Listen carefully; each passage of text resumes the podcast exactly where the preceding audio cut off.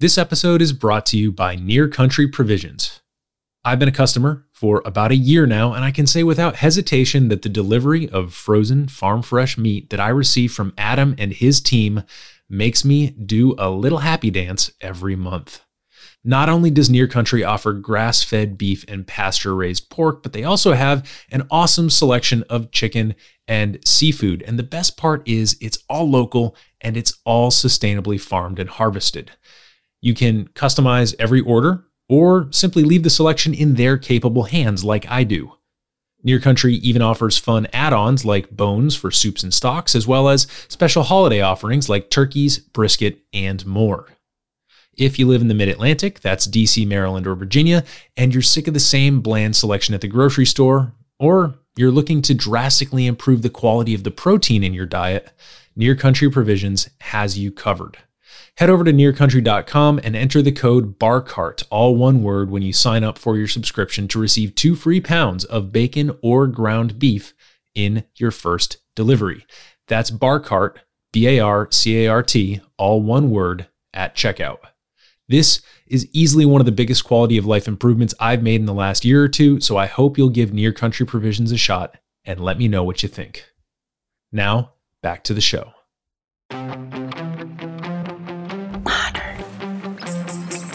Modern. Modern. Modern. Modern. We're prepping for a voyage. Modern. The force of an old fashioned equals whiskey mass times bitters acceleration. Why don't you make that a double? Modern Bar Cart. What's shaking, cocktail fans? Welcome to episode 230 of the Modern Bar Cart podcast. I'm your host, Eric Kozlik. Just wanted to check in, let you know that we're still alive and kicking here in Washington, D.C. We've got a bunch of stuff going on right now, which means I've had my rather large nose to the grindstone working on things besides the podcast. My hope is that a lot of the stuff I'm working on right now will eventually free up even more time for me to do podcasts and other fun content related things down the road. But in the meantime, I wanted to share a few of the most exciting tidbits with you so that you know what I've been up to. At first, this was going to be just a cut and dry update episode, but I just couldn't help myself from building in a little mini essay at the end. So, first up, let's talk about the latest developments here at Modern Bar Cart, and then we'll talk about which famous cocktail bars might be coming to a city near you. First off, I want to pause and thank everyone who attended the Mount Defiance Gin Nouveau launch party last week at the Gibson here in Washington, D.C. If you haven't already, definitely tune into episode 228, where I sit down with Duncan Coltharp from Mount Defiance and Jewel Murray, general manager of the Gibson, to discuss the genesis of this continental style gin that features beautiful herbs and peppercorns, and more generally, how bartenders and distillers are thinking about the gin category in 2022. The launch party itself was incredible. There were different cocktail menus at the upstairs and downstairs bars, people sampling the Gin Nouveau for the first time here in DC, and just overall, so many people who turned up to show their appreciation for beautiful botanical mixology. Thanks to our listeners Nick from DC and Adam from Texas, both of whom were able to swing by and hang out at the event. And I'm going to take this opportunity to tease the next live event that I'm working on, which is a very intimate off campus interview and group tasting that will take place at this year's Tales of the Cocktail in New Orleans. I can't spill the beans about all the details just yet because we're still firming everything up, but I can tell you this is going to be very limited in size and you'll get to sample some very beautiful spirits. No charge. This is just something I want to do to thank you for being a listener. So if you're planning to be in New Orleans for Tales of the Cocktail this year and you want me to keep you posted on when and where this event's going to take place, please drop me a line at podcast at modernbarcart.com to reserve your spot on this very exclusive guest list. Now, let's talk technology. We're putting the finishing touches on an ambitious redesign of our website, modernbarcart.com. This includes everything that the old site had, plus a couple key features that should make it even better. One of those is our calendar integration, which is going to allow you to link our live podcast and hopefully down the road, more of those awesome live in person events straight to your personal calendar. We sent out a poll a few months back asking for feedback about what we could do to make our streams easier to watch. And although some of you said you're kind of content using our Instagram stories as a way to set reminders for yourself when we're streaming, a lot of you wanted more options, more flexibility. So as we roll out our new site, this calendar will be a great way to get more value out of our already free educational spirits and cocktail content. Our current recording platform Riverside.fm already supports live streaming and even live chats and call in. So it's just a matter of us making things a bit more accessible to a wider audience to be able to work those features into the show on a regular basis. Honestly, we are not far away from being able to do the car talk equivalent of spirits and cocktails. So that's something I'm pretty stoked about. Another feature that I'm really excited to work into our new website is our wholesale portal. This is a completely different kind of improvement. Instead of facing literally anyone who comes to our site, this portal is for current and prospective wholesale customers, people who want to sell our stuff. And it's where they'll soon be able to log in and purchase our products with just a few clicks. Right now, our wholesale pricing is going to apply primarily to our embitterment cocktail bitters, but down the road, we're definitely aiming to get even more product available at wholesale. And speaking of products, this brings me to our next exciting announcement. Our Embitterment Bitters Variety Packs. Our two best selling products are returning in just a couple weeks. We finally found a factory that was able to reprint our custom boxes, and those will be on a truck to us very soon. The best part of this is that we got to redesign our boxes and our labels. You'll notice a sleek new look to our Embitterment Essentials line with orange and lavender really jumping out with solid, bold, eye popping colors. And you'll also be happy to hear that our Heritage Collection Variety Pack now has its own dedicated box modeled on a high Renaissance style map with gold foil lettering. It's really slick looking. As these products drop locally here in the Mid Atlantic and on our e commerce store, I'll definitely shout them out on social media and on the podcast. The last announcement I have for you, which will segue into our mini essay for this episode, involves one more way we're hoping to give value to you as listeners and as members of the community. If you follow us on Instagram, and you should be, you may have noticed that we've been conducting weekly polls for roughly the last month. This started because I've been desperately looking for ways to give our listeners more value. But to be honest with you, we don't have the resources of a huge brand to just throw free stuff at you all the time. So, knowing that I can't just throw money at my problems, the question I set out to answer was how do I add value to you as a listener, and how do I continue to create a sense of community through what we do here on the Modern Bar Cart podcast? Value and community were my two guiding principles. One answer to this question has sort of coyly revealed itself to me because our social media presence has been lackluster enough to date to get beaten down by the Instagram and Facebook algorithms that control what we see on our collective news feeds. Because we only post once or twice a week, and because we post primarily just for your information rather than to provoke you with something controversial or dazzle you with a photo or video that took hundreds of dollars to generate. And also because I think boosting posts kind of looks like flushing money down the toilet. All of that has kind of coalesced to result in our friendly neighborhood social media algorithms deciding that our content isn't really worth serving at the top of your daily newsfeed. Now, if I were a social media marketer, I'd immediately start increasing the frequency of our posts and employing targeted strategies to evoke immediate engagement and start, you know, kind of spamming you with crazy short form content where I do a dance or something, but that's not how we roll. Because you give me your time and attention for an average of about an hour several times a month, I figure I owe you more than a TikTok video. This is where our polls come in. I've decided that in addition to some more live and video content, we're going to try and give our listeners a voice by conducting regular polls about interesting topics in the booze world. This can be something as simple as what your favorite style of gin might be, which is a poll we ran a couple weeks back, or it could be something as timely and contentious as the topic that we're about to discuss.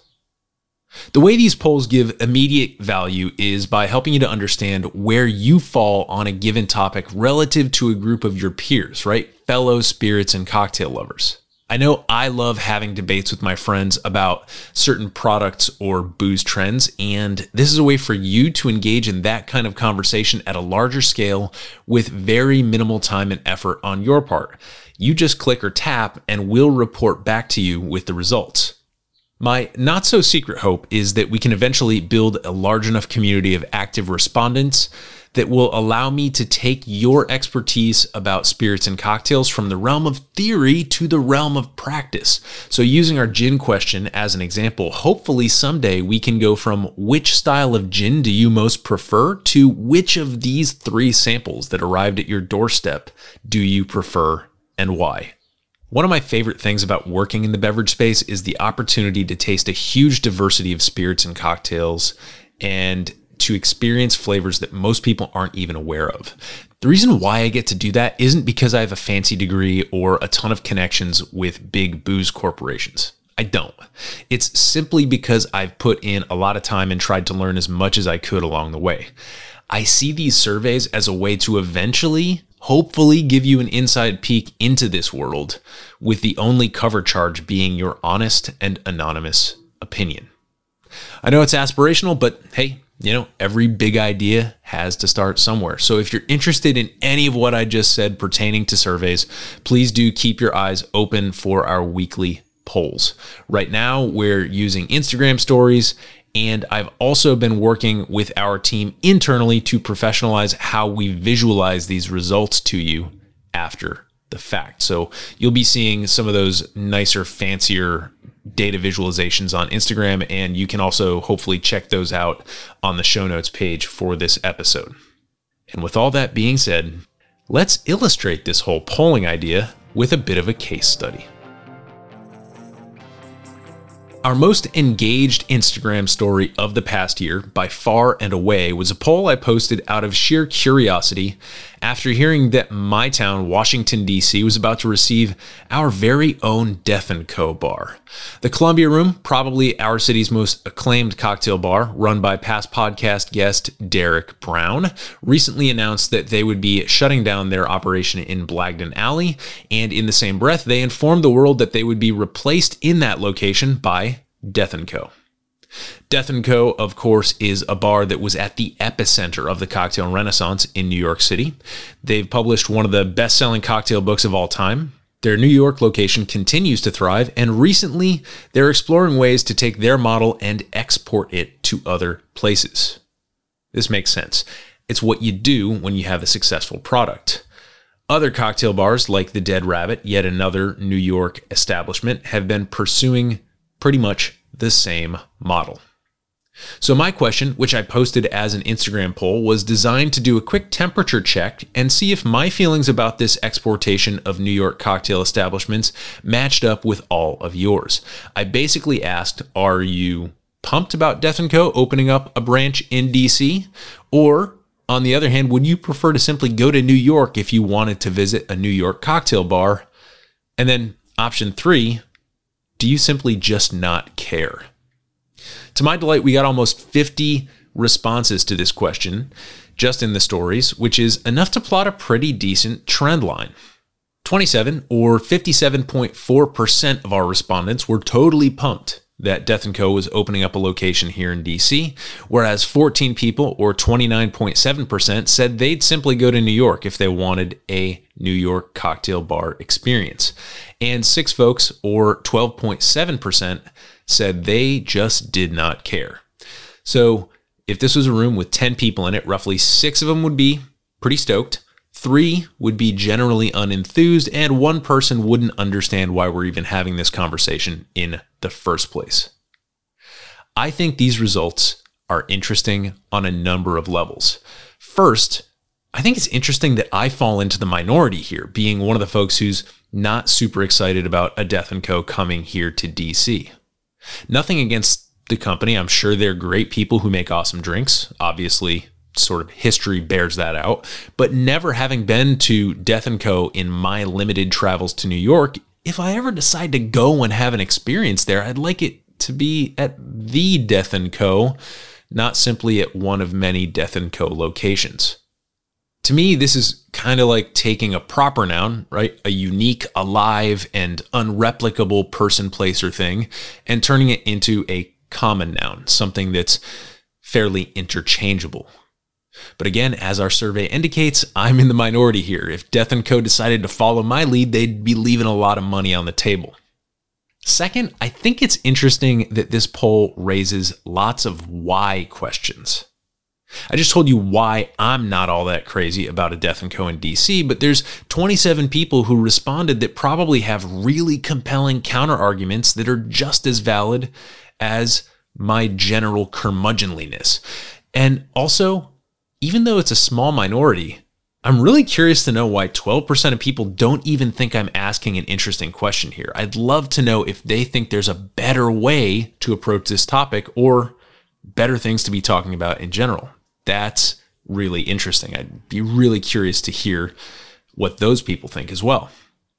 In the end, I think this simple survey provides us with a broad stroke snapshot of a very, very complex landscape.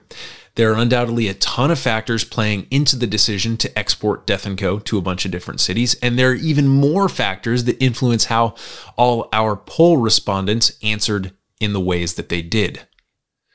One way in which our current moment mirrors past trends in the chainification of bars and restaurants is the impulse, or we might say the craving, for a sure thing paired with a severe case of cultural exhaustion. Coming out of a pandemic, we're all completely frayed, overstimulated, on edge due to a hundred different political, social, and economic stressors. And when people start feeling like this in large enough numbers, then safe food and drink options are almost always more appealing than trying something new. It's a risk aversion tactic that seeps into people's bar preferences from elsewhere in their life.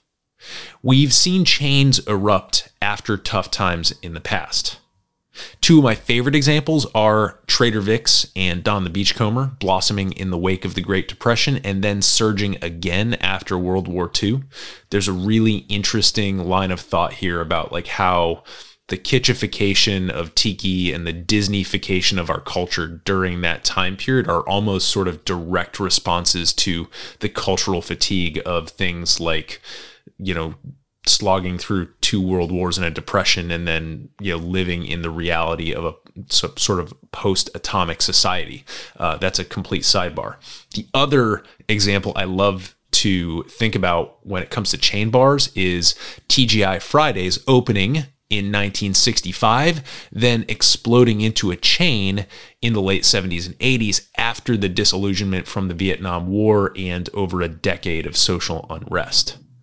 The proliferation of chains like these totally deserves its own episode, probably their own unique episodes for each example. So I won't belabor the point here. And to be clear, I'm not calling Death & Co. a chain. I don't think we're at that point quite yet.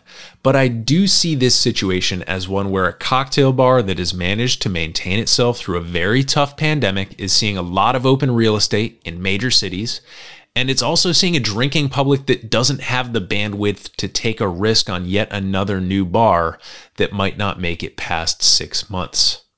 Death & Co. has made its bones by being perhaps the poster child for the riff on a classic model of cocktail menu creation. They came of age during a time in the cocktail renaissance when that was new and exciting, and they've been doing it well for long enough now that they're comfortable rolling out that model anywhere they can deploy their time-tested approach to hospitality. That's what happens when you scale something. You try to take the most essential ingredients to your initial success and find ways to deploy those principles and strategies in other places. If you visit the webpage for their Denver location, they kind of lay out their elevator pitch, describing it as, quote, like its New York flagship, though with a completely new and unique menu. Death & Co. Denver offers warm hospitality, attentive full table service, knowledgeable staff, and uncompromising quality in all offerings within a grand lobby setting. End quote. The upcoming DC location will be the fourth Death & Co., joining its sibling operations in New York, Denver, and LA. Right now, this strategy seems to be making a lot of people, including the bulk of our poll respondents, very happy. I guess the only thing I'm nostalgic about, sort of in absentia here, is an opportunity that I fear I've lost. The experience of walking into the Death & Co. in New York and having an incredible, non-replicable experience there on my own terms. I'm not here to begrudge anybody the opportunity to scale their business. Lord knows that's something I've been trying desperately to do for a long time here at Modern Bar Cart, but my main question is why not take the Death & Co playbook and use it in different places under a different name and with the intention of really leaning in and paying tribute to the local drinking culture? I think that when you make carbon copies of a thing, something inevitably gets lost or palimpsested in translation. And what I'm lamenting here is the potential for watering down a program that has become great for a reason. But hey, I also need to point out for the last time that I seem to be in the minority with this opinion. My uneasiness about this doesn't need to be your uneasiness. I'm just glad for the opportunity to think deeply and ponder openly what trends like this mean for me, for you, and for the beverage industry in general. And I'm super thankful that this opportunity comes to me through the engagement and attention of our awesome modern bar cart community who saw a simple poll and took just a second of their collective time to drop me a response. My final question is this What do you think about successful cocktail bars like Death & Co. and the Dead Rabbit starting to pop up in cities across the US? Do you think it's a net positive or are you sympathetic to my take on things? You can always drop me a line by emailing podcast at modernbarcart.com or by messaging us on Instagram. Seriously, I'd love to know what you think. I'm Modern Bar Cart CEO Eric Kozlik. That about does it for this weird little update slash mini essay episode. I'm still working on getting us back into our regular interview cycle, so thanks for bearing with me as I navigate all these very labor intensive improvements that we're trying to make to our product and services right now. Cheers to you, and I'll catch you next time right here on the Modern Bar Cart Podcast.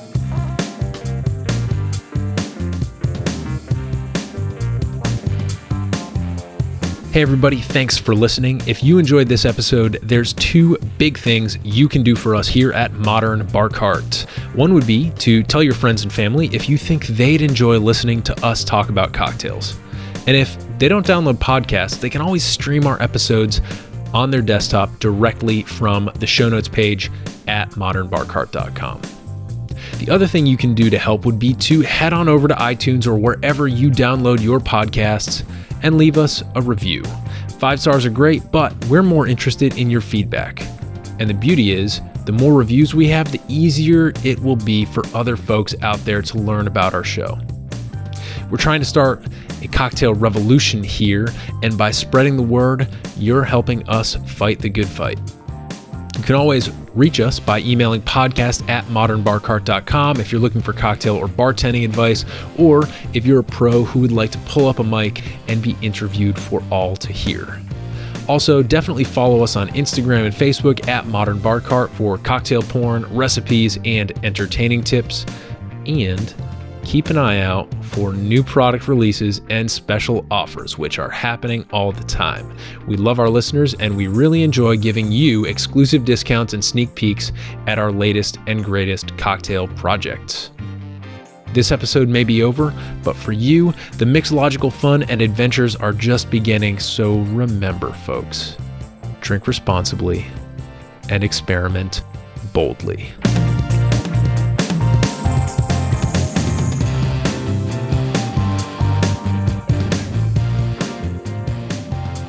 This episode was made possible with editing and sound design by Samantha Reed, and a little bit of update giving, poll analyzing magic by yours truly. This has been a Modern Bar Cart production, copyright 2022.